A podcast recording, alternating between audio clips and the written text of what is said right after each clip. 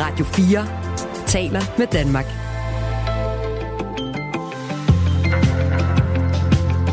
Velkommen til Radio 4 morgen.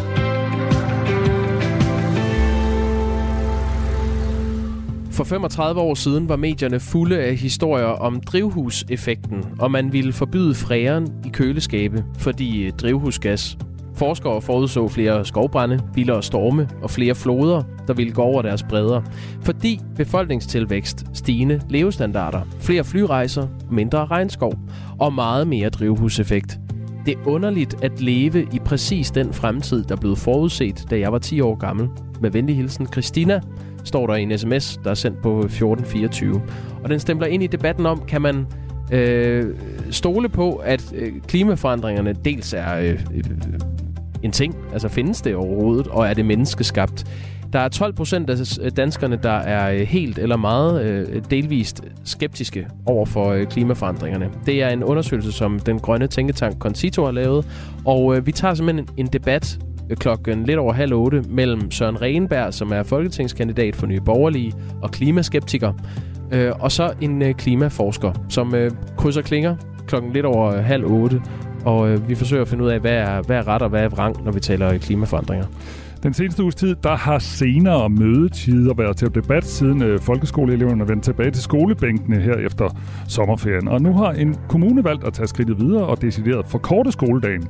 Vi taler med skolelederen fra Niveau skole om deres erfaringer med den her kortere skoledag. Det er om cirka 10 minutter. Michael Robach og Jakob Grosen byder dig øh, godmorgen på den her november, undskyld, august morgen. det er forfærdeligt vejr. Ja, man kommer næsten i julestemning, når man kigger ud af vinduet. Det er mørkt og koldt og lidt ja, ja. trist. Men øh, vi har da hinanden og vores gode humør. Radio 4 taler med Danmark. Kan en stor stemmesluger uden videre forlade kommunalpolitik for at forfølge sine egne ambitioner? Den diskussion har de for tiden i Kolding. For SF-politikeren Willy Søvndal dropper sin plads i byrådet i Kolding Kommune fra 1. april for at søge politisk indflydelse i Europaparlamentet. I kommentarsporet i gruppen Facebook Kolding, der skriver en bruger. Flot, Willy Søvndal. Du er lige så utroværdig som Eva Kær Hansen. Det handler også kun for dig om dig selv, så glem alt om dine smukke løfter. Du tænker kun på Willy Søvndal. De, der har stemt øh, SF, må virkelig føle sig taget bagfra. Og når den her øh, bruger på Facebook skriver sådan øh, her, og også nævner Eva Kær Hansen, så er det fordi, at øh, hun som Willy Søvndal gik efter borgmesterposten ved det seneste kommunalvalg i kamp med Willy Søvndal. Og ingen af de her to landspolitikere øh, fik borgmesterposten, og øh, Eva Kær Hansen forlod også kommunalpolitik. Det skete sidste efterår. Roger Buk, han er kommunalforsker og centerleder på Danmarks Medie- og Journalisthøjskole. Godmorgen. Godmorgen. Hvordan påvirker det vælgernes tillid til politikerne, når sådan nogle store navne som, som Søvndal og Eva Kær Hansen forlader kommunalpolitik? Ja, altså det, det præcise svar er, det ved vi ikke. Der er ikke lavet nogen undersøgelser, der ligesom prøver at, at slå fast, hvad det her betyder. Øh, men, men, men, men hver gang det sker, kan man sige, så ser vi jo øh, de her kritiske reaktioner. Øh, det gør vi jo især, når det sker lige efter et valg. Øh, nu, der, nu kommer Ville Søvndal jo trods alt til at sidde som kommunalpolitiker i, i, to og et halvt år, før han, øh, han stopper. Så der bliver, hvad kan man sige, de sure miner formentlig ikke så, så, så mange og så overvældende, som hvis det er noget, der sker lige umiddelbart efter et valg. Men, men, men det er også vigtigt at holde fast i, at der uden tvivl er rigtig mange mennesker, som tænker, jamen det er sådan set okay, han vil noget andet nu. Han har været kommunalpolitiker et stykke tid, øh, ligesom han var folketingspolitiker et stykke tid, øh, og nu vil han så til at se, om han kan blive øh, europaparlamentariker. Øh, og det tænker jeg også, at der er rigtig mange vælgere, som, øh, som synes er helt okay. Og dem hører vi jo ikke ret meget til. Altså det er jo øh, de utilfredse, som, øh, som vi hører, og der vil jo også være, undskyld tvivl være tale om, mange af dem, som, som peger fingre og skælder ud nu, øh, det er jo politiske modstandere, som, øh, som prøver at hælde noget salt i såret og, øh, og skabe nogle problemer for den her politiker eller for, for hans parti. Øh, så rygmavsreaktionen og det, vi sådan hører hver gang det sker, det er jo en hel masse sure miner. Men i virkeligheden så tror jeg ikke, at, øh, at, at det er noget, som særlig mange, øh, som særlig mange vælgere reagerer øh, negativt på. Nå, så lad os lige tage en positiv stemme, fordi vi har talt med en øh, mand fra Kolding. Han hedder Lars Lej. Han har ikke stemt på Ville Søvndal, og han sat krydset ved de konservative, men han forstår sådan set godt, at Ville Søvndal vælger en ny karrierevej. Jeg kan jo godt se, at det kan være ærgerligt for dem, der har stemt på Willy. Han fik mange stemmer, at han øh, smutter, men omvendt så synes jeg også, øh, det er måske en once in a lifetime øh, chance, han får, som han jo ikke har vidst inden valget, tænker jeg. Så på den baggrund synes jeg faktisk, det er helt okay. Alt andet lige så er EU noget større end Kolding, så der er jo nogle andre ambitioner øh, forbundet med det her. Sådan sagde altså Lars Leis, som er vælger øh, fra Kolding, og så fik vi en af de stemmer på, som du også efterlyste, Roger Buk. Men når det her giver diskussion, så er det jo, fordi der nærmest var sådan et præsidentvalg i Kolding Kommune mellem øh, Eva Kær Hansen og Willy Søvndal. Og øh, det her med, det er landspolitikere, der ligesom kommer hjem og stiller op her og gerne vil være borgmester. Jeg tror, det er det, der blandt andet ligesom giver den her stemning af. Når, når jeg så ikke fik posten, så vil jeg gerne noget andet. Har du ikke forståelse for det? Jo, helt sikkert. Og, og det, øh, det er jo helt fair, at man er skeptisk over for en politiker, der ligesom har sagt, at det her det er det, jeg vil, det er det vigtigste, og jeg vil rigtig gerne være borgmester, og pludselig så vil man så noget andet. Men baggrunden er jo netop så også, at han ikke havde succes med at, at blive øh, borgmester. Men jeg tror meget, det afgørende det er, hvornår det her sker. Altså, fordi vi ser jo nogle gange politikere, som, som stopper umiddelbart efter et valg, altså ganske kort tid efter et valg, øh, så siger de, de vil noget andet ud i det private erhvervsliv, eller en anden politisk karriere, eller de stopper helt i politik, altså lader sig pensionere øh, som politiker. Så jeg tror meget, det er der, at, at der vil være vælgere, som siger, jamen, du har lige stillet op her for en måned eller to siden, og nu løber du af gårde. Og der kan man sige, der, der kommer trods alt til det først til april næste år, han stopper. Så, så der er der altså gået to og et halvt år af, af den valgperiode, øh, som der er ved, efter kommunalvalget i 21. Øh, så jeg tror, timing er noget meget vigtigt i forhold til, øh, hvordan det, det her regerer. Så synes jeg også, der er en anden vigtig ting, der bliver sagt her. Øh, det er jo det her med, at vidste han det på forhånd? Altså, det tror jeg også er vigtigt for vælgerne i forhold til at vurdere, om man ligesom er stillet op med en, med en skjult dagsorden, om man alligevel vil stoppe, eller der er kommet et godt tilbud. Og der skal vi også tænke på, at, at partierne jo ikke svømmer i medlemmer. Altså, der er 130.000 partimedlemmer alt i alt i samtlige partier, og det vil sige, at, at kandidatmassen er ikke særlig stor. Øh, og det kan meget vel være øh, ikke Ville Sjøndal, der er gået til SF og sagt, jeg vil gerne øh, i Europaparlamentet, men omvendt, at partiet så eksempel, hvad, Ville, vi har, vi har brug for endnu en hjælpende hånd fra dig. Øh, vi har brug for en, øh, en stærk politiker til at stille op til Europaparlamentsvalget, og, og det er jo også en af grundene til, at politikere nogle gange skifter spor, øh, netop fordi, at partiet beder dem om at, øh, at tage en, øh, endnu en tur for partiet, øh, eventuelt et, et andet sted end der, hvor de er nu. Jeg talte tidligere i morges med Marete Due Pårup, som er medlem af byrådet for de radikale i Kolding. Lad os lige prøve at høre, hvad hun sagde. Altså det, man siger, det kan man jo altid tillade sig, men spørgsmålet er, om, om man kan det alligevel. Fordi altså, i den her periode har vi jo set både en Eva Kær og en Ville Søvendal komme fra Folketinget og bedyre, at øh, de ville være borgmester i Kolding, og de ville Kolding.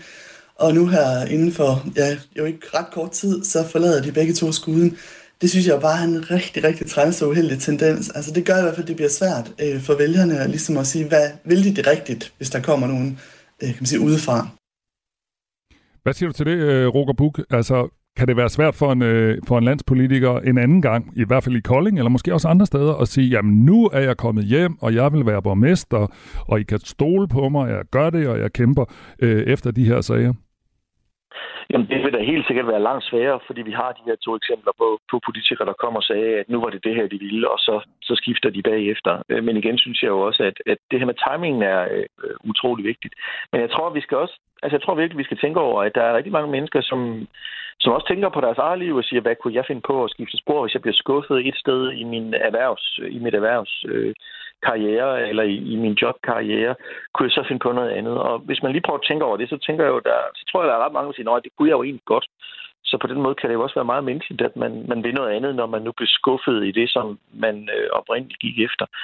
Øh, men jeg tænker, at når vi, når, altså når vi når frem til valget, øh, det næste kommunalvalg i øh, november måned 25, så er der nok ikke mange, der sidder og er sure på Venstre eller sure på SF. Så sådan, øh, i forhold til at at skabe vælgermæssige problemer. Jeg tænker også nu her, når Ville Søvndal bliver kandidat til Europaparlamentet, der er nok heller ikke mange, der sidder og siger, ah, han, han løb jo af, Øh, altså han løb jo af pladsen i, øh, i Kolding byrådet, så, øh, så vi vil heller ikke stemme på ham til, øh, til Europaparlamentet. Så jeg tror altså, altså de negative konsekvenser for politikerne af at lave de her skift, de er så meget begrænset, og derfor tror jeg også, vi kommer til at se flere af dem. Men det er helt åbenlyst øh, sværere at komme til Kolding her næste gang, der er kommunalvalg fra Folketinget eller fra regionsrådet og sige, at øh, nu, vil man, nu er det det, man vil. Nu er det det vigtigste af ens liv.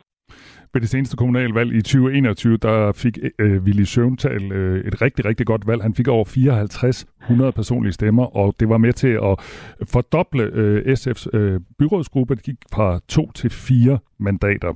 Tror du egentlig, Roger Buk, at det her kan betyde, at der er nogle vælgerforeninger, sådan i det hele taget, der vil være mere forsigtige, når en landspolitiker pludselig får kommun- øh, kommunale ambitioner? Nej, det tror jeg altså altid ikke. Øh, der er som sagt kun 130.000 partimedlemmer i Danmark, og det er svært at, at få gode kandidater. Det er ikke svært at få kandidater. Der er masser af folk, der gerne vil. Mm. Men sådan nogle af de gode, stærke kandidater, de hænger altså ikke på træerne. Så, øh, så kommer der en, en ny øh, regionspolitiker eller landspolitiker og siger, øh, vi vil gerne stille op, øh, så tror jeg helt sikkert, at man vil sige ja tak i, øh, i en lokal partiforening, fordi man mangler altså stærke kandidater. Som sagde Roger Puk, der er centerleder på Danmarks Medie- og Journalisthøjskole. Tak skal du have. I måde. Og vi har forsøgt at få en kommentar fra Willy Søvndal øh, fra SF i Kolding, men han har ikke haft mulighed for at stille op i Radio 4 her til morgen. Klokken den er kvart over syv. Ja, og det kan være, at vi lige, bare lige skal tage øh, et par sms'er, der nævner Carsten Hønge. Øh, et andet godt eksempel på en lytiker, politiker, der gør noget andet end det, vedkommende havde sagt, øh, vedkommende ville. Carsten Hønge ville til EU, skriver Tommy Ligård, og blev både valgt og stemmesluger. Så ombestemte han sig. Spændende, hvad Stephanie Lose gør fremad efter en tur på tinge. Øhm, så det er endnu et eksempel på, at øh, ja, eksemplet smagt i virkeligheden, at øh, det, at nogen har gjort noget, det kan smitte af på øh, tilliden til, at andre ikke bare gør det samme. Det var jo det tilbage i 2018, hvor Carsten Hønge han sagde, at jeg skal til EU, og det vil jeg glæde mig til. Og øh, så fik han et rigtig godt valg, og så ville han ikke alligevel. Ja, øh, 1424 kan du øh, komme af med din øh, holdning på, ind til Michael Robach og Jakob Grosen. Det her er Radio 4 morgen. Siden eleverne i folkeskolen vendte tilbage fra sommerferie, har ændret mødetider været til debat. Altså om det vil give mening, at eleverne først møder klokken 9 i stedet for klokken 8, så er de måske lidt mere øh, fuld af pep, friske og veludvilede. Og nu tager øh, samtlige folkeskoler i Fredensborg Kommune skridtet videre og korter skoledagen ned. Helt konkret betyder det, at der rundt i klasserne bliver alt mellem halvanden til øh, 5,25 skemalagte timer færre hver uge. Til gengæld bliver der flere lærere til at undervise. Det skriver Sjællandske Nyheder.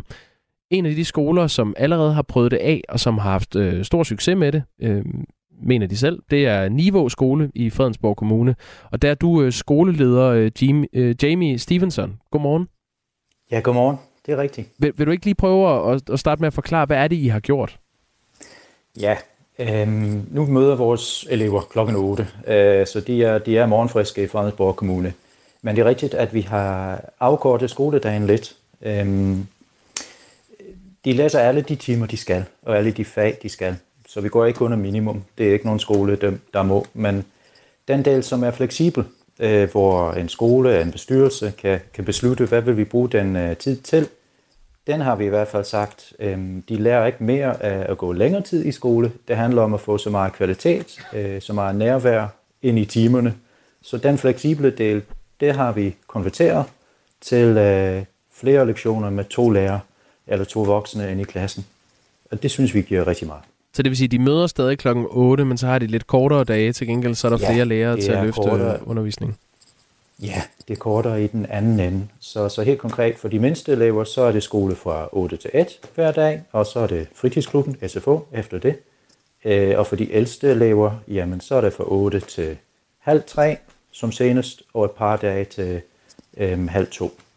Så det gør skolen lidt kortere i den anden ende. Hvilke erfaringer har I gjort jer? Altså, det giver rigtig meget at have to voksne i klassen. Øhm, altså, vores lærer øh, vil rigtig gerne give tid øh, til alle elever, til den enkelte, men det er jo svært at nå hele vejen rundt i en almindelig øh, undervisningslektion.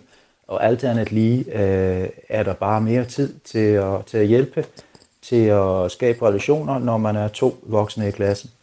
Øh, og det har vi bare haft nogle gode erfaringer med. Øh, elever er glade for det. De siger, at der er mere ro, der er mere tid til mig, når, når der er to voksne i klassen.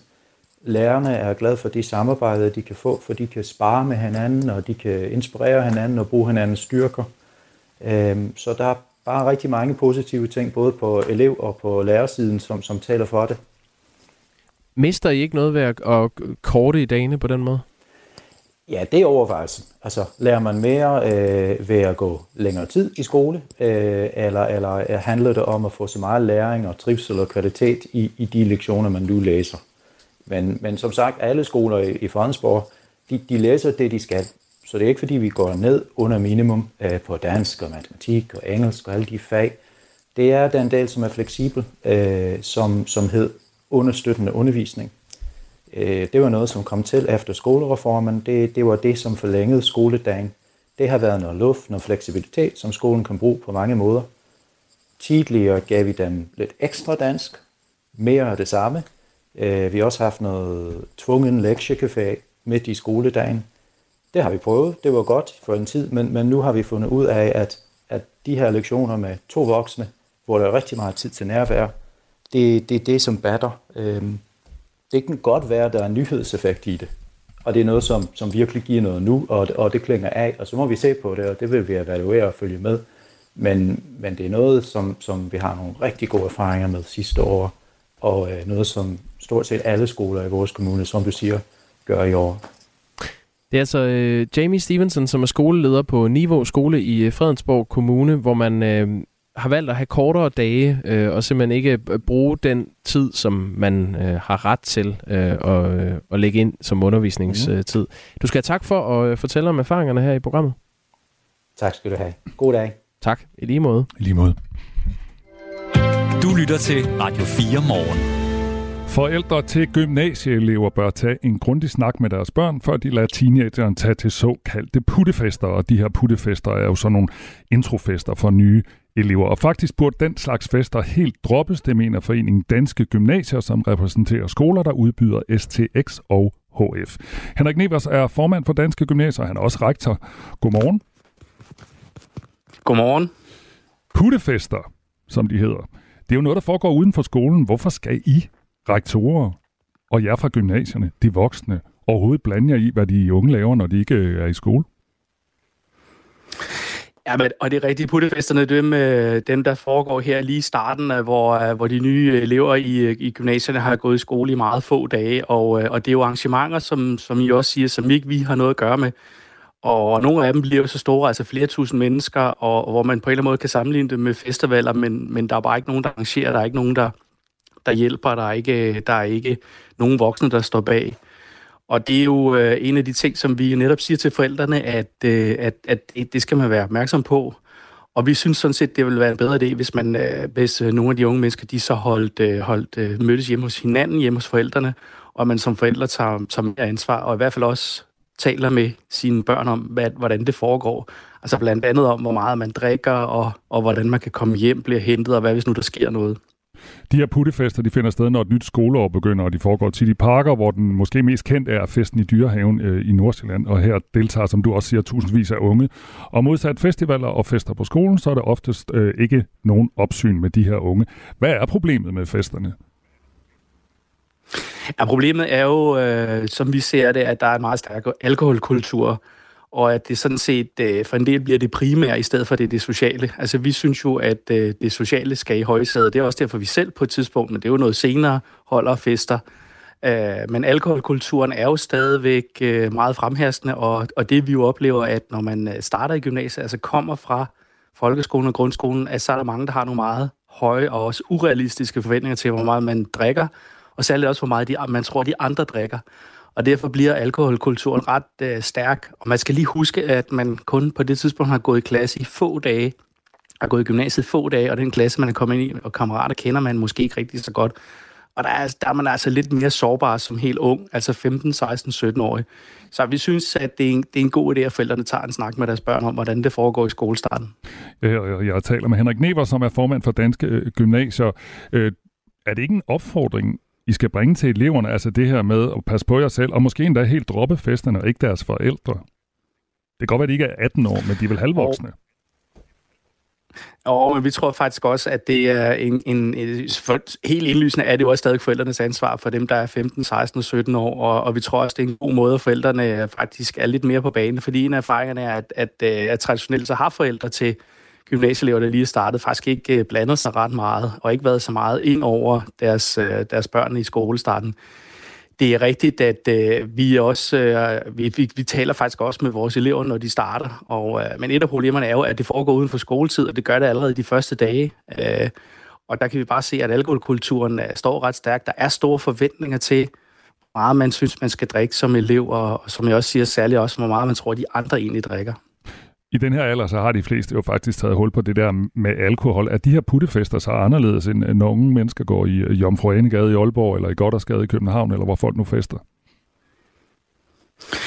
Ja, altså vi, øh, vi ser, vi, og vores oplevelse af de senere år, der, der er lidt flere, som kommer fra, fra folkeskolen, som faktisk ikke har så store oplevelser med alkohol. Øh, så den gruppe, som har, ikke har prøvet alkohol, eller har drukket meget lidt og drikker meget lidt, den er, den er faktisk blevet lidt større. Så derfor kan man sige, afstanden øh, mellem øh, nogen, der har været vant til, som du siger, nogen, der ikke rigtig har, den er blevet lidt større, så det bliver lidt mere blandet gruppe. Det kan også godt give lidt, lidt problemer, at der er nogen, der faktisk bliver lidt chokeret over, hvor, hvor stærk alkoholkulturen kan være. Øh, og så igen er det jo altså, nogle er jo altså ret, ret unge, helt unge, helt ned til 15-årige elever optager vi på skolen, så der skal være plads til alle, og alle skal jo have lov til at have en tryg skolestart. Hvad med, at øh, når I sendte nogle af jeres lærere ud og holde øje med de der puttefester, var det ikke en idé? Så var der da nogle voksne, som de måske også kendte en lille smule. Jeg tror, det er urealistisk, og jeg, jeg mener heller ikke, det er, det er vores ansvar. Altså, det foregår jo øh, typisk øh, sådan på fredag, vil der, hvis vejret er godt. Nu må vi se, det er det ikke lige i øjeblikket, men øh, hvis det bliver godt hver fredag, så vil det jo være der, hvor der vil være rigtig mange. Og øh, jeg tror ikke, det er vejen frem. Øh, og igen at det er jo det er kæmpe store øh, arrangementer, altså flere tusind mennesker, og som sagt uden opsyn. Altså det vil jo svare til, og, og netop som, som vi snakker om, at arrangere en festival, og det, det mener jeg faktisk ikke er skolernes ansvar. Jeg taler med Henrik Never, som er formand for Danske Gymnasier. Når I nu så siger, at puttefesterne bør droppes, hvordan har du så tænkt, at det helt konkret skulle foregå? Men altså, jeg tror igen, at man som, som forældre skal på banen, øh, og at øh, mange af de her arrangementer, man kunne jo, kunne jo lægge det hjemme hos, øh, i de private hjem i stedet for, og så have en snak om, hvordan det skal foregå. Og det er et frit land, så, kan man, øh, så er man jo så er man frit for, at man øh, arrangerer en fest, som man har lyst til, og med det alkohol, man synes, der skal være der til de unge mennesker. Tror du selv på det? Men kombinationen af, at det bliver mange tusind, og der ikke er, og der ikke rigtig noget hjælp og opsyn, det, det er noget af det, vi er, vi er kritiske overfor. Men tror du selv på det der med, at de kommer til at droppe noget, de synes er smadret sjovt? Jeg tror i hvert fald, at øh, det kan hjælpe at have en snak om, øh, hvordan det foregår, og jeg tror også godt, at øh, man kan lave nogle øh, sjove fester og nogle sjove arrangementer hjemme. Men, øh, men nej, jeg ved godt, at øh, de unge mennesker gerne vil forsamles. Men, øh, men stadig, vi skal jo ikke tilbage til for en 5-6 år siden i dyrehaven, hvor der var rigtig mange mennesker, der kom på, øh, på intensive afdelinger på hospitalet og, og, og ved at og, og faktisk at, at dø af druk. Og det er, jo, det er jo en af de negative effekter, vi, vi ser ved det her, at der faktisk også er en risiko ved det. Og der er jo i Danmark, der er faktisk 14 drukrelaterede dødsfald blandt unge om året, og det er jo uacceptabelt, at unge mennesker øh, kommer i dag på den måde. Tak fordi du vil øh, udfolde dine øh, argumenter her i Radio 4 morgen. Det var så lidt. Det var altså Henrik Nevers, vi talte med formand for Danske Gymnasier. Du lytter til Radio 4 morgen. Ja. Wise men say Only fools rush in Gud, hvor er det lækkert, hva'? Ja. God gamle Elvis. The King of Rock and Roll. Yep. Øh, med dybe øjne og øh, frægt øh, vippende hofter. Han var også noget af en gunslinger. Nå. Ja, øh, jeg kan godt lide, at du siger nå. Han var, han var kæmpe våbenfan, og havde åbenbart et arsenal på mere end 30 forskellige øh, skydevåben. En masse revolver, pistoler og måske også et maskingevær. Det siger Nå. Google i hvert fald, når jeg har søgt på Elvis og guns. Øhm, en af hans pistoler er nu kommet øh, på auktion. Nå. Det er en Smith Wesson Model 53 revolver, som han fik ni måneder før sin død i 1977. Øh, den har både sølvstjerner og guldbånd og en hvidhovedet havørn, der holder et amerikansk flag på den ene side. Den er, der er virkelig blevet kælet for Det detaljen. lyder meget Elvis-agtigt. En ægte patriot-pistol. Den er kommet på auktion hos Rock Island auktionshuset, hvor man forventer, at salgsprisen lander et sted mellem øh, 60 og 90.000 dollars. Det svarer til mellem 400 og 600.000 danske kroner. Øh, og det sker den øh, 26. august, at man kan byde på den. Jeg ved ikke med dig, men det synes jeg faktisk ikke lyder så dyrt. Hvad sagde du? Mellem 400 og... Og 600.000? Åh, Jamen altså, det, Det, det kan er man en, få øh, et lille hus for i en, i en landkommune i Danmark. Jo, det er en øh, revolver, Elvis har ejet. Altså, jeg, ikke at jeg på nogen måde har i nærheden af de penge. Nej, nej, nej, nej, det vil da være øh, økonomisk selvmord for mig. Men øh, det kan man gøre, hvis man har de penge og øh, den tilbøjelighed. Øhm, han havde i øvrigt en øh, lille ting med, at han skød tit mod sit tv. Det var sådan en joke, han havde. Så han havde sådan en øh, tv-kirkegård ude foran øh, sit øh, mansion, Graceland. Ja, 26. august. Hop ind og øh, søg på øh, Elvis og Gun. Nu er klokken blevet halv otte. Nu er der nyheder på Radio 4. Diabetesmidlet Ozempics enorme popularitet kan vise sig at få konsekvenser for det danske sundhedsvæsen. For regionerne forventer i år at bruge ca. 1,1 milliard kroner på tilskud til medicin, der indeholder stoffet semaglutid, som for eksempel Ozempic. Det viser en fremskrivning fra danske regioner. Det er næsten dobbelt så meget som sidste år, hvor regningen lød på 642 millioner kroner. Det er penge, der skal findes andre steder i budgettet, forklarer Lars Elers, som er professor i sundhedsøkonomi ved Aalborg Universitet. Regionerne kan ikke gøre andet end at lægge besparelserne andre steder. Det er klart, at det lægger et pres på dem, siger han til TV2. Spørger man en anden professor, Kjeld Møller Pedersen fra Syddansk Universitet, er forklaringen på de stigende udgifter ikke, at der er kommet flere diabetespatienter. Min umiddelbare tolkning er, at de praktiserende læger har lidt for let ved at finde receptblokken frem, siger han til tv-stationen. Og både han og Lars Elers tror, at der kan være patienter, der ikke har diabetes, men som alligevel får udskrevet Ozempic på grund af dens virkning mod fedme. Regionerne de, de dækker 85 procent af udgifterne til diabetespatienternes medicin. Første etape af dette års Danmarksmesterskab i ballonflyvning blev i går aftes aflyst på grund af dårligt vejr. Der oplyser Dream Balloon Cup, der står bag stævnet på sin Facebook-profil. Line Visby Hansen, der er ballonskipper fra Ballonklub Fyn, fortæller, at ustabilt ballonvejr er hverdag i Danmark. Sådan er det lidt at, øh, at være med til DM i ballonflyvning. Danmark er jo ikke sådan det sted, hvor der er, man har allermest stabil vejr. Øh, så, øh, så er man ballonflyver i Danmark, og vil man de her stævner, jamen, så skal man også være parat til at, at have en del ventetid. Mesterskabet består af otte flyvninger spredt ud over fem dage på Nordfyn. Arrangørerne krydser fingre for, at vejret snart bliver bedre, og det skriver de på Facebook. En af Colombias mest berygtede narkobaroner er blevet idømt 45 års fængsel i USA.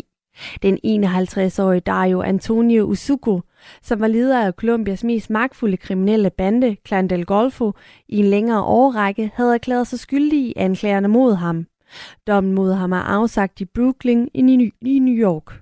Og anklagerne kaldte Usuka for den mest voldelige kolumbianske narkosmugler siden Pablo Escobar. Anklagerne gik efter en fængselsdom på 45 år, og de har sagt, at øh, Usuka han stod i spidsen for en, terror, en paramilitær organisation i næsten to årtier. Og samtidig så fremhæver de, at han afslog muligheden for at demobilisere via en fredsproces ledet af den kolumbianske regering. Han beordrede drab, kidnapning og tortur af rivaler, såvel som på individer, som han mente samarbejdede med politiet. I december sidste år blev den kanadiske rapper Tory Lances kendt skyldig i at have skudt musikerkollegaen Megan The Stallion under et skænderi, og nu har han fået sin straf. Han skal 10 år i fængsel. Det skriver lokale medier ifølge nyhedsbureauet Reuters. Tory Lances er anklaget for at skyde den 28-årige Grammy-winner efter et poolparty i Hollywood Hills i juli 2020. Skyderiet skete efter et skænderi, hvor de to angreb hinandens musikkarriere, har Megan Thee Stallion udtalt i en vidneforklaring. Efter skyderiet blev den kvindelige musiker opereret og var indlagt i fire dage.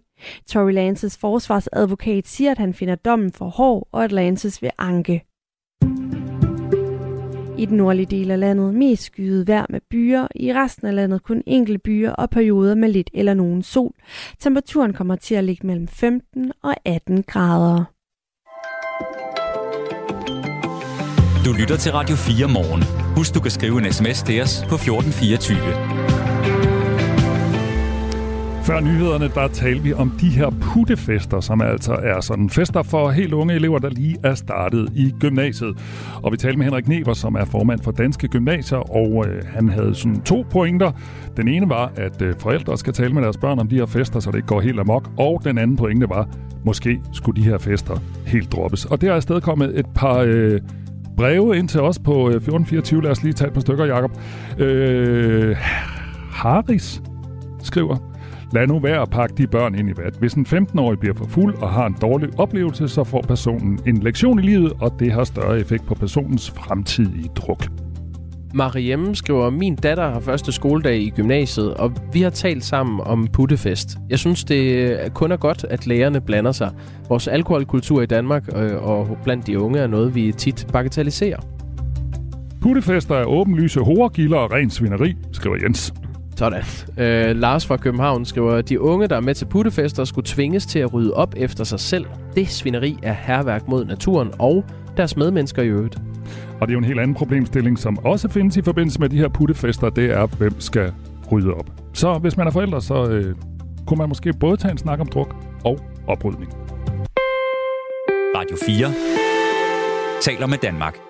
Et stort flertal af danskerne køber ind på præmissen om, at øh, klimaet på jorden forandrer sig, og at det er et problem, og at det øh, er menneskeskabt. Men ifølge en undersøgelse fra den øh, grønne tænketank Concito, er der 12 procent af danskerne, som ikke umiddelbart støtter den forklaring. Øh, nogle af, af de her 12 procent er øh, direkte øh, skeptiske over for, om klimaforandringerne overhovedet findes. Og en af dem skal vi tale med nu. Det er Søren Renberg, IT-konsulent og folketingskandidat for Nye Borgerlige. Godmorgen. Godmorgen. Ifølge den her undersøgelse fra den grønne tænketank Concito, så svarer 2% af den danske befolkning, at klimaforandringerne slet ikke er noget problem. Øhm, kan jeg putte dig i den kategori? Ja. Øhm, mener du, der findes klimaforandringer? Ja, det har der altid gjort. Det har der gjort i hele jordens historie. Øh, jeg kan, må jeg kort oprise, hvad jeg ser som klimaforandringer? Ja, tak. Øh, jeg, kan, jeg kan for eksempel nævne, at bare et, det, vi kunne kalde historisk tid i Danmark, har der for eksempel været, vi ved, der har været ganske lunt i det, der er bronzealderen i Danmark. Der har været ganske lunt helt op i vikingetiden. Vi ved, at, øh, at vikingerne koloniserede Grønland. Der kunne dyrkes korn på Grønland. Øh, så sker der noget dramatisk i år 1200. Der bliver det voldsomt meget koldere, øh, i, i, ja, faktisk i hvert fald i hele Europa. Øh, der, der sætter faktisk en lille istid ind. Den her lille istid varer fra 1200 til omkring 1750, hvor så der starter en opvarmning igen. Og det er så på det tidspunkt, hvor vi begynder at måle temperaturerne, hævder man. Så ja, der finder store klimaforandringer sted. Nu øh, tager vi også hul på det her, fordi det i går blev opgjort, at juli har været den varmeste måned på jorden nogensinde i den tid, man har målt øh, temperaturen. I juli 2023 var gennemsnitstemperaturen på verdensplan 16,95 grader, så lige omkring 17 grader. Og det er 0,33 grader varmere end den tidligere øh, månedlige varmerekord, som blev øh, slået, det var i juli 2019. Det oplyser EU's klimatjeneste Copernicus. Øhm, ja det anerkender du er rigtigt nok, men du øh, peger nej, nej, det gør jeg ikke. Fordi, nej, det gør nej, det gør jeg ikke. Jeg vil sige, nej, det gør jeg ikke, fordi de her målinger her bliver man mere at lave om på. Man laver hele tiden om på måden, man måler på. Og nu er man også begyndt at lave målinger ved jordoverfladen, hvor man altid har målt temperaturen to meter over jorden øh, i skyggen, og det er det, man fortsat skal gøre. Så nej, det gør jeg ikke. Altså, min påstand, altså det jeg selvfølgelig siger, udover at der er klimaforandringer, det er selvfølgelig, at hele den her agenda er stærkt politiseret, og at alle de her organer her under EU jo selvfølgelig er ude med en bestemt agenda. Jeg kan jo for eksempel bare fortælle dig, at det lyder jo sjovt, at det skulle have været en brandvarm juli, når enhver kan konstatere ved at åbne sit vindue, at det har der været en forfærdelig kold juli. Vitaline... Så, så, så, der er noget, der ikke hænger sammen. Der er noget, der ikke hænger sammen. Og netop det skal vi ind i nu. Øh, vi har endnu en stemme øh, med nu, som gør det til en form for debat. Jens Hesselbjerg Christensen er professor og klimaforsker fra Niels Bohr Instituttet på Københavns Universitet og mangeårigt medlem af FN's øh, klimapanel, hvor han har været hovedforfatter på adskillige af panelets store rapporter. Godmorgen, Jens Hesselbjerg Christensen. Godmorgen. Nu, øh, nu hører du her fra Søren Renberg, at, øh, at klimaforandringer sådan set altid har fundet sted, og at man i øvrigt også øh, måler på forskellige måder. Man har ændret måden, man, man måler temperatur. Øhm, har han ret i det? Altså klimaet har altid forandret sig. Det er jo et godt argument altid for at kaste det væk, som om, at så har vi jo forstået det. Øh, problemet er, at vi årsagen til, hvorfor klimaet altid har forandret sig. De øh, ting, som før lød som om, at de er meget præcist forstået, i øh, vikingtiden osv. Øh, det er de ikke. Vi har ikke målinger fra den tid. Alt, hvad vi har fra den tid, er rekonstruktioner af det. Og der kan man sige, at øh, der kommer man lidt til kort, når man skal sige skarpt, at klimaet ændrer sig bræt, og klimaet gjorde det ene og det andet. Det er øh, meget udvisket information, vi har. Jens, øh, vi, vi har lidt, ja, før du går videre, så vil jeg lige bede dig om, øh, hvis Ja. du sidder med et headset lige at holde det i ro. Øh, det kan også være din telefon, Ja. der er noget, der knitrer på linjen. Og så øh, fortsæt. Okay, jeg prøver. Ja tak, det er Ja, bedre. og så, så prøver jeg at sige, at, øh, at, at, at videre fra det, så kan man så sige, at hvis vi ser på det med den del, der handler om, at, at målemetoderne har ændret sig, så, så er det jo selvfølgelig ikke øh, forkert, at der kommer nye teknikker til. Men problematikken er ikke så enkel, som øh, det bliver rigtet op her, at, at øh, data er simpelthen afhængig af, at man bruger nye målmetoder. Det sikrer man sig selvfølgelig af den metode, man gør det på. Og jeg synes, det er klædeligt at, at sætte sig ind i de teknikker, man bruger, i stedet for at bare øh, slynge nogle tal ud og nogle idéer ud, som enhver kan se på nettet, som er kommer fra forskellige konspirationsteorier rundt omkring. Søren Renberg, er du blevet klogere nu? Nej, øh, og jeg synes jo, det er forfærdeligt øh, øh, kedeligt, at et videnskabsmand skulle kalde mig for konspirationsteoretiker. Jeg er jo netop øh, her efter, at vi får ordentligt videnskabeligt grundlag for de ting, vi har med at gøre her. Og det er jo præcis det, som vi efterlyser. Vi, vi efterlyser et solidt videnskabeligt grundlag for, dels er der et problem, dels er det menneskeskabt, og dels de, de tiltag, vi så sætter i værk, gavner de overhovedet noget som helst? Er det det, der er problemet? Fordi når jeg læser for eksempel Jens og andres rapporter i IPCC, og jeg har læst dem alle sammen, så bliver man ved med at kunne øh, finde tilbage til nogle antagelser om tidligere CO2-niveauer. Det er jo meget skægt, at Jens nu fortæller mig, at det behæftede med stor usikkerhed bare 1000 år tilbage, hvordan temperaturerne var. Men de mener jo så altså ikke desto mindre, at de kan sige noget om CO2-indhold i atmosfæren 2 millioner år tilbage. Jeg har lige læst øh, Jens' seneste bidrag. Så altså, deres øh, forskning er jo også behæftet med en enorm stor usikkerhed. Det jeg bare er, er ude i her, det jeg siger, der er masser af ting, der påvirker klimaet. CO2 er måske en af dem, men vi ved faktisk ikke, hvad der er årsag og hvad der er effekt. Så der er mange ting, og debatten her er fuldstændig ensporet fokuseret på CO2. Det er min pointe. Der er masser af andre faktorer, der påvirker, og jeg kan bare fortælle Jens, at svenskerne gik over isen i Storebælt i 1658. Så kan det godt være, at vi ikke har præcise målinger, men der var pivkoldt. De kunne gå med deres her, med deres kanoner, med deres heste og det hele, for så gik de fra Spodsbjerg til Tors. Så det er et faktum. Jens Hesselbjerg Christensen, 1658. du skal have lov til at svare på det. Jamen, det faktum er jo fair nok, øh, og, den slags faktum er der mange af. Problematikken er, at det, vi taler om, er ikke, hvad der sker i Danmark, det er den globale opvarmning. Og globalt set stiger temperaturen. Globalt set var temperaturen ikke nogen istid i 1654. Globalt set var temperaturen marginalt køligere, end den var øh, inden industrialiseringen. Men er, Og er, det der, kommer med alle de forbehold, der ligger i, at øh, hvor nøjagtigt man kan måle det. er der øh, definitiv dokumentation for, at klimaforandringerne er menneskeskabt? Ja, det er der. Der er forskellige elementer. Det vigtigste er jo selvfølgelig, at øh, vi ved, at CO2 er en drivhusgas. Og vi ved, hvordan CO2, Må jeg godt- CO2 fungerer. Ja, og så kan Jeg- man sige, jeg at synes, man Jens kom- Øh, Lige om lidt, øh, Søren. Du, vi skal lige have Jens at tale ud. og det, altså det er sådan, at vi ved, at CO2 er en drivhusgas. CO2, ligesom vanddamp og metan og en række andre drivhusgasser, er det, der er årsag til, at øh, vi har et klima, vi overhovedet kan leve i. Altså det er dem, der medfører at vores atmosfære, er i stand til at øh, giver os en temperatur i jordens overflade, som er væsentligt højere, end den ville have været uden øh, de her effekter. Faktisk 34 grader. Og der kan man så sige, at øh, vi ovenikøbet fra målinger præcis ved, hvad der sker, når vi ændrer på koncentrationerne af de her drivhusgasser, så betyder det, at øh, den strålingsforsering, der kommer fra atmosfæren, den øges, og det gør, at man simpelthen holder dem på mere varme. Så derfor så ved vi, at det, der sker i dag, det hænger sammen med CO2-koncentrationer i atmosfæren, og det er ikke baseret på, hvordan koncentrationerne var for to millioner år siden. Det er øh, ren og skær målinger, både fra satellitter og laboratorier, om hvad det betyder, når man, når man skruer op for koncentrationer af drivhusgasser. Søren Renberg, her hører du en klimaforsker, øhm, som siger, at øh, klimaforandringerne er øh, menneskeskabt. Øhm, hvorfor. Ja. mener du, at du ved bedre end, end forsker? Jamen, prøv at høre. Det, der, det der, du spørger, du spørger jo Jens om, er det dokumenteret, at det er menneskeskabt? Du siger, ja, det er det faktisk, og siger, vi har jo, og nej, det er ikke dokumenteret. Det er ikke dokumenteret, at der er en kausalitet mellem CO2 og temperatur. Det er rigtigt, at, at CO2 er en drivhusgas, men vi skal bare huske på, at CO2 udgør 0,04 procent af den samlede mængde drivhusgasser, hvor vanddamp udgør 70 procent. Så det vil sige, at når man siger, at der er en, en ganske svag forøgelse af CO2 i, i atmosfæren, den er altså ganske, ganske, ganske marginal. Den er helt ude på det yderste mandat. Så, så skylder man at forklare meget nikær, hvordan den lille bitte smule forøgelse af kontrol kan virkelig kan betyde så meget på jorden. Lad os spørge forskeren om det, Søren. Lad os tage en point ad gangen. Ja. Øh, Jens øh, Hesselbjerg ja. Christensen, kan du forklare det? Ja, det kan jeg godt. Altså, det, er jo, det er jo en talmanipulation at sige det her. Det er forsvindet lidt. Det er rigtigt nok, det er få molekyler. Men det er nogle molekyler, så findes der nogle molekyler, som findes i endnu lavere koncentrationer. Det hedder metan.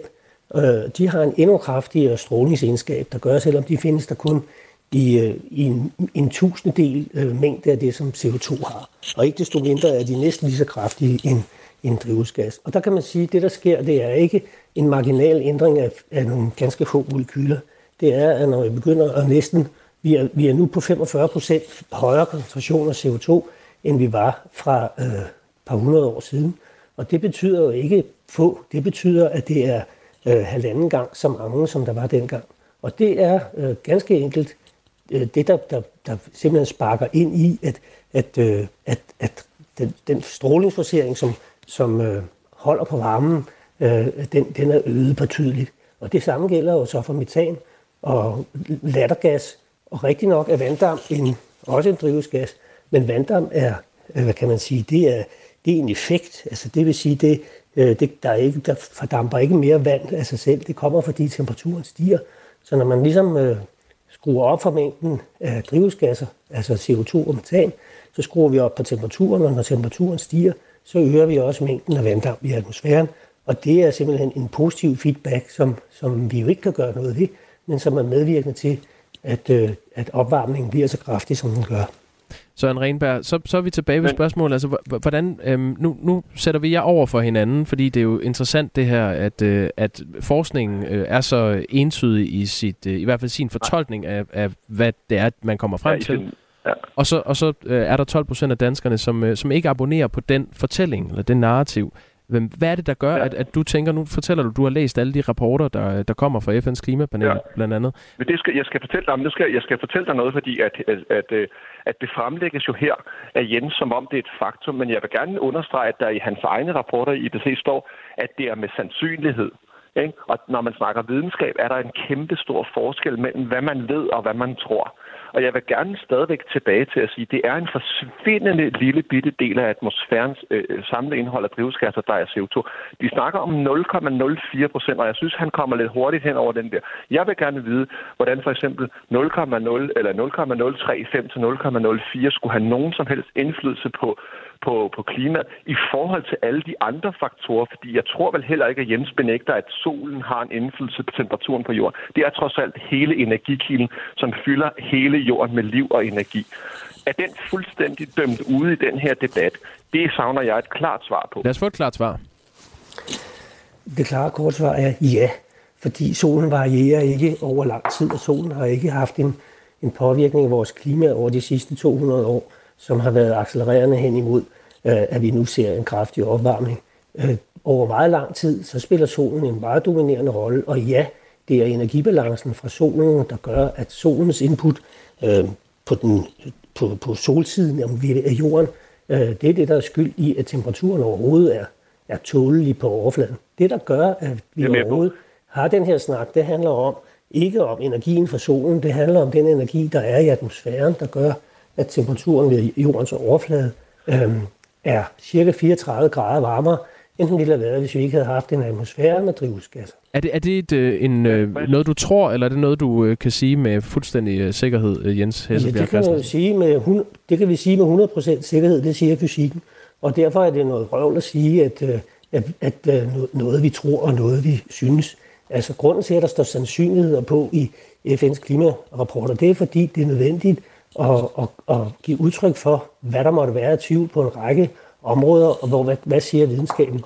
Og der er det klart, at der er jo nogle elementer i, øh, i, i hver form for videnskab, som vil give dig et, et, et, et sandsynlighedsmål for, at, øh, at de data, man har, de er, er, ikke kan levere tingene til 100 procent. Men langt de fleste af de udsagn, der kommer omkring lige præcis de her ting, vi taler om her, de er behæstet med meget, meget små usikkerheder. Og derfor så kan man sige, at at de sandsynlighedstal, der er, det er chancen for, at, at nogle af de her ting, øh, ud fra de helt nøgterne betragtninger om, at der er usikkerhed på data, mm. øh, de er typisk af størrelsesorden, øh, at chancen for, at man tager fejl, den er langt under 5%. Øhm, Søren Renberg, du skal lige have en, øh, en sidste Ja, men jeg vil gerne, så, så vil jeg gerne spørge, hvad forårsagede de sidste istider? Bare den her afkøling, vi havde i 1654, og hvad forårsagede så den, den opvarmning, I måler, det er vi vel enige om, den er I begyndt at måle i 17, fra 1750 og fremad. Og vi er vel enige om, at der fra 1750 og fremad, helt op til nutid, øh, ikke har været nogen nævneværdig udledning af CO2 fra menneskets hånd. Det er vi vel enige om. Så vil jeg gerne spørge, Der tror jeg simpelthen, vi mistede øh, Søren Renberg. Er du stadig på linjen? Nej, det må, øh, det må blive et spørgsmål, øh, I kan tage efterfølgende. Jeg, jeg vil sige, vi, øh, jeg, jeg synes ikke, vi fik rykket meget ved fronterne, men vi fik i hvert fald besvaret hinandens spørgsmål her. Søren Renberg, hvis du kan høre mig stadig, så tak fordi du var med. IT-konsulent og folketingskandidat for Nye Borgerlige og skeptiker, når det handler om fortællinger om klimaforandringer. Jens Hesselbjerg Christensen, professor og klimaforsker fra Niels Bohr Instituttet på Københavns Universitet. Også tak til dig. Jo, tak. Øh, med det er klokken blevet øh, 10 minutter i 8. Vi har fået mange sms'er på det, og dem øh, skal vi nok vende tilbage til. Radio 4 taler med Danmark. Der er sket fejl i sagen om det danske våbenindkøb fra israelske Elbit Systems.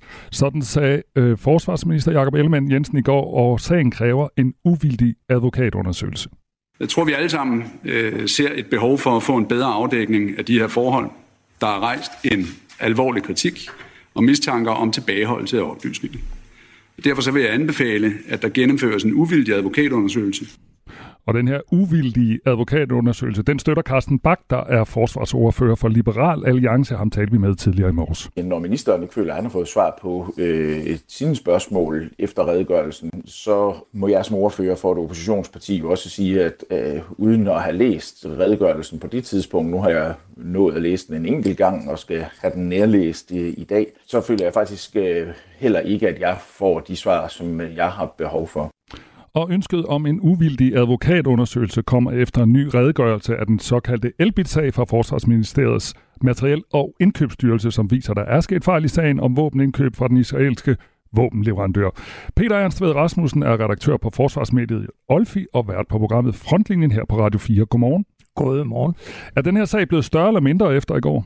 Ej, den er helt klart blevet større, fordi øh, der er nok ikke tvivl om, at systemet, altså Forsvarsministeriets materiel- og indkøbsstyrelse og Forsvarskommandoen, havde håbet at kunne lægge den i seng med den redegørelse, der blev afleveret i går. Men altså, når både ministeren og ordførerne og øh, Forsvarsministeriets departementchef ønsker en uvildig redegørelse lavet af øh, eksterne advokater, altså må man bare sige, at den er faktisk vokset i betydelig grad. Skal man egentlig forstå det sådan, Peter, at Jakob Ellemann er uskyldig, og det er nogle embedsmænd, der har begået alle fejlene? Ja, det tror jeg nok, man må sige. Altså, øh, Jakob Ellemann Jensen blev først øh, forsvarsminister 15. december, og så gik han på noget juleferie og kom tilbage, og så kørte det her i januar, og, og øh, selve indkøbet skete jo den 25. eller øh, beslutningen blev taget der den 26. januar, og det vi må læse ud af rapporterne og i forhold til det, som Jakob Ellemann Jensen selv siger, så er det jo, at han alene har videregivet de informationer, som Forsvarsministeriet og Materiel- og Indkøbsstyrelsen har givet ham. Og det var jo det, der var det store spørgsmål, da han var hjemme, øh, hjemme med, på sygeårlov med stress, om det var ham selv, der havde pyntet på de øh, rapporter eller de meldinger, han havde fået fra sit system, eller det var systemet. Der tror jeg godt, vi kan slå rimelig fast, at øh, det siger øh, Materiel- Indkøbsstyrelsen jo også, at det er dem, der har givet fejlagtige oplysninger. Nu kan du sikkert uh, svare en hel uh, time på mit næste spørgsmål, så uh, nu stiller jeg dig en lidt svær opgave. Hvad lagde du egentlig mest mærke til i den her redegørelse fra i går? Altså, hvad bider du mest mærke i? Jamen, det er jo, at det ikke bare er én fejl, det er fire fejl. Det er fire fejl, der skal undersøges. Det er for det første det her med tidsfristen, altså var det 30. 31. januar, eller var det i slutningen af juni, så var der hele øh, afdækningen af, af markedet, altså hvor materielle Indkøbsstyrelsen siger, at de har undersøgt markedet. Det viser sig, det havde de så ikke. Så var der øh, noget materiel, der skulle have været leveret øh, hurtigere. Øh, og, og, og på den måde er der bare en række forhold, som stadigvæk står og blæser i vinden, og, og, og det er det, jeg synes, der gør den ret alvorlig. Så så det, sådan som sagen står lige nu, det vi ved nu, så er det sådan set fejlene er begået i Forsvarsministeriets materiel- og indkøbsstyrelse. Øh, det er i hvert fald det indtryk, man får ud fra det, man har læst. Og, og, og det, som jo er super interessant, det var det sidste forhold, jeg ikke fik med. Det er den retssag, som øh, skulle være holdt, hvor Elbit har lagt sag an mod Materiel- og Indkøbsstyrelsen for et tidligere udbud, der er gået galt, og hvor man lander en aftale i løbet af efteråret, og den bliver så ligesom konfirmeret få dage inden, at købet øh, bliver sat i værk. Og, og man kan jo undre sig, det, det er jo i hvert fald det, der står lidt med flammeskrift og lyser. Var det sådan en, en, en aftale, man lavede. Vi lægger retssagen ned, hvis I køber øh, materiel og våbensystemer hos os. Og det tror jeg, der er mange, der er spændt på at få reddet ud. Hvordan er den forhandling gået omkring det der forlig? Og så vidt jeg husker, så sagde Jacob Ellemann i går på pressemødet noget i stil med, at han også undrer sig over det der sammenfald med, at man køber et system af, af Elbit, og samtidig siger, at den her retssag, vi ligger i, den, øh, den, den, øh, den dropper vi så lige. Jamen, lige præcis, og, og det er jo i hvert fald også det, der er bekymrende, fordi en sidste ting, der ikke er dvælet så meget ved, som jeg synes er enormt vigtigt, det er, at øh, NATO har nogle styrkemål til Danmark, hvor det hedder, at i 2032 skal vi stille med en tung brigade, og en tung brigade, den er fuldt pansret og kører på bælter. Det artillerisystem, vi nu har købt, det er øh, placeret på en lastvogn, og det er ikke fuldt pansret. Soldaterne skal ud og om bag ved kanonen for at lade den. Havde man nu valgt den øh, sydkoreanske K9 fra Hanva, så havde man fået en fuldt pansret øh, enhed, som øh, vil leve helt op til NATO's øh, styrkemål, øh, som, som vi skal opfylde i 2032. Man har end ikke rettet henvendelse til Hanva for at høre, om de kunne levere. Og der giver det jo et indtryk af, at man vidste præcis, hvad man ville have, fordi så kunne man komme ud af den øh, knibe, man var i med den retssag, og så kunne man oven i købet få det billigt og hurtigt. Så lad os nu bare tage israelerne, så siger vi bare, at vi har talt med de andre. Det er jo det indtryk, man sidder med. Det lyder meget alvorligt, hvis det, hvis, hvis det er det, der har været det afgørende. Jamen, det, det er jo faktisk også det, som Jakob Ellemann Jensen i går siger, er det mest opsigtsvækkende. Altså det, han virkelig undrer sig over, det er det forlig, der er landet i den retssag. Der er jo en forhistorie til det her. Artilleriindkøbet har været i gang i 13 år. Man bestilte, man blev enige om, at man skulle have artilleri i 2012. Så kørte der et udbud, som Elbit vandt. Men der var der en debat dengang, hvor SF og de radikale øh, pludselig sagde, at vi kan ikke købe øh, våben af en israelsk producent, der også leverer våben til Gaza, og øh, der er meget kritik af Elbit.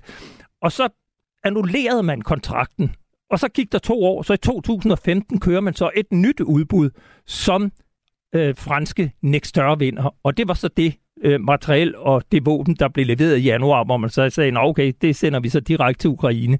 Så den forsmåede part var Elbit, der nu lige pludselig alligevel fik ordren, og så droppede den retssag. Så altså, det ser mystisk ud.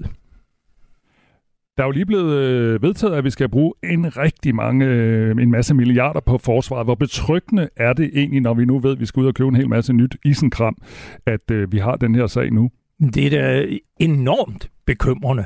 Og det er jo ikke den eneste sag, hvor man øh, lige spærer øjnene op og tænker, hvad er det, der foregår ude i Materiel- og Indkøbsstyrelsen? Vi har selv beskrevet på Olve og haft med i frontlinjen her på Radio 4, om øh, et dronekøb, man lavede efter krigen i Ukraine øh, brød ud, hvor man købte noget, der var dobbelt så dyrt af en god ven, der i øvrigt tidligere var øh, dømt for øh, nepotisme i forsvaret, en tidligere herrchef. Til trods for, at der var en anden virksomhed i Værløse, der kunne levere et bedre produkt øh, i dobbelt antal. Vi kunne ikke få agtindsigt, agtindsigt i sagen, fordi at det var omgivet af øh, fortrolighed med operationssikkerhed og rigets sikkerhed. Og, og da man indgik det her øh, nationale kompromis i marts sidste år, der sagde forsvarschefen direkte til mig, jamen er du klar over, hvad det betyder? Det betyder, at vi i langt højere grad kan gå uden om de tunge udbudsprocesser, fordi vi kan lave direkte tildelinger.